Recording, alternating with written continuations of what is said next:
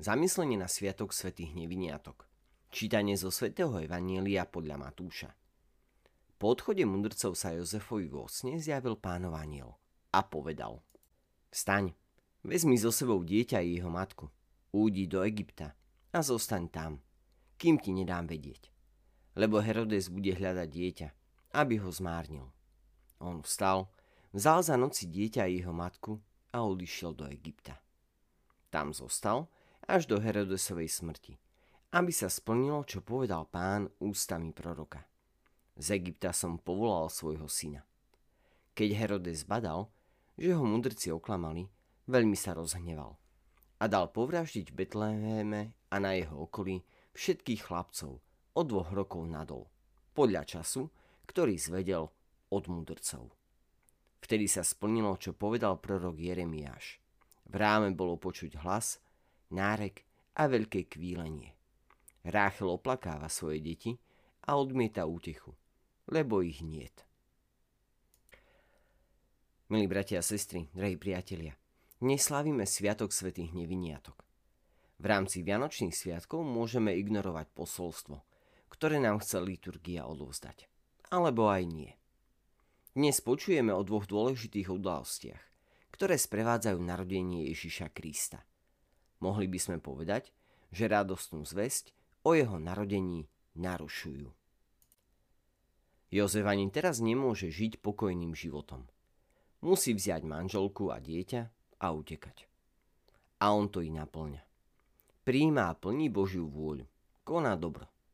No vidíme i zlo, nespravodlivosť, s ktorou sa často stretávame i v našom živote a ktorá je v tomto prípade ohraničená umúčením nevinných detí. To všetko si vyžaduje osobný i spoločenský postoj a našu odpoveď. Svet Jozef nám ponúka veľmi jasné a citlivé svedectvo o Božom volaní. Môžeme sa teda s ním stotožniť, keď máme v ťažkých chvíľach nášho života prijať rozhodnutie, vychádzajúce z našej vlastnej viery. Evangelium hovorí, on vstal, vzal za noci dieťa i jeho matku a odišiel do Egypta. Naša viera v Boha zahrňa aj náš vlastný život, i ten aktuálny. Prebudza nás, robí nás plne vnímavými na veci a udalosti, ktoré sa dejú okolo nás. Pretože dosť často k nám Boh hovorí práve takto. Prinúti nás vziať si dieťa a jeho matku. To jest, Boh sa nám stáva bližším, našim spoločníkom na cestách a posilňuje našu vieru, nádej a lásku a nutí nás odísť v noci do Egypta.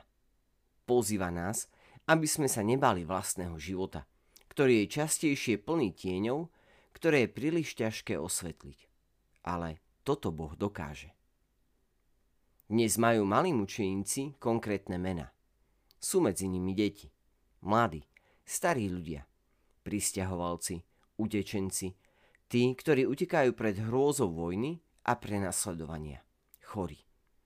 A títo všetci žiadajú odpoveď našej lásky. Povedal nám to raz svet Ján Pavol II.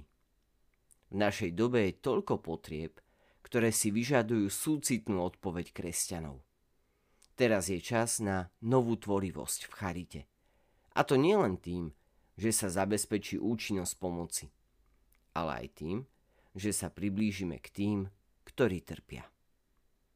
Dúfajme, že jasné a silné nové svetlo Božieho dieťaťa naplní naše životy a potvrdí našu vieru, posilní našu nádej a dá nový zmysel našej dobročinnosti. Milí priatelia, želáme vám krásny a požehnaný deň.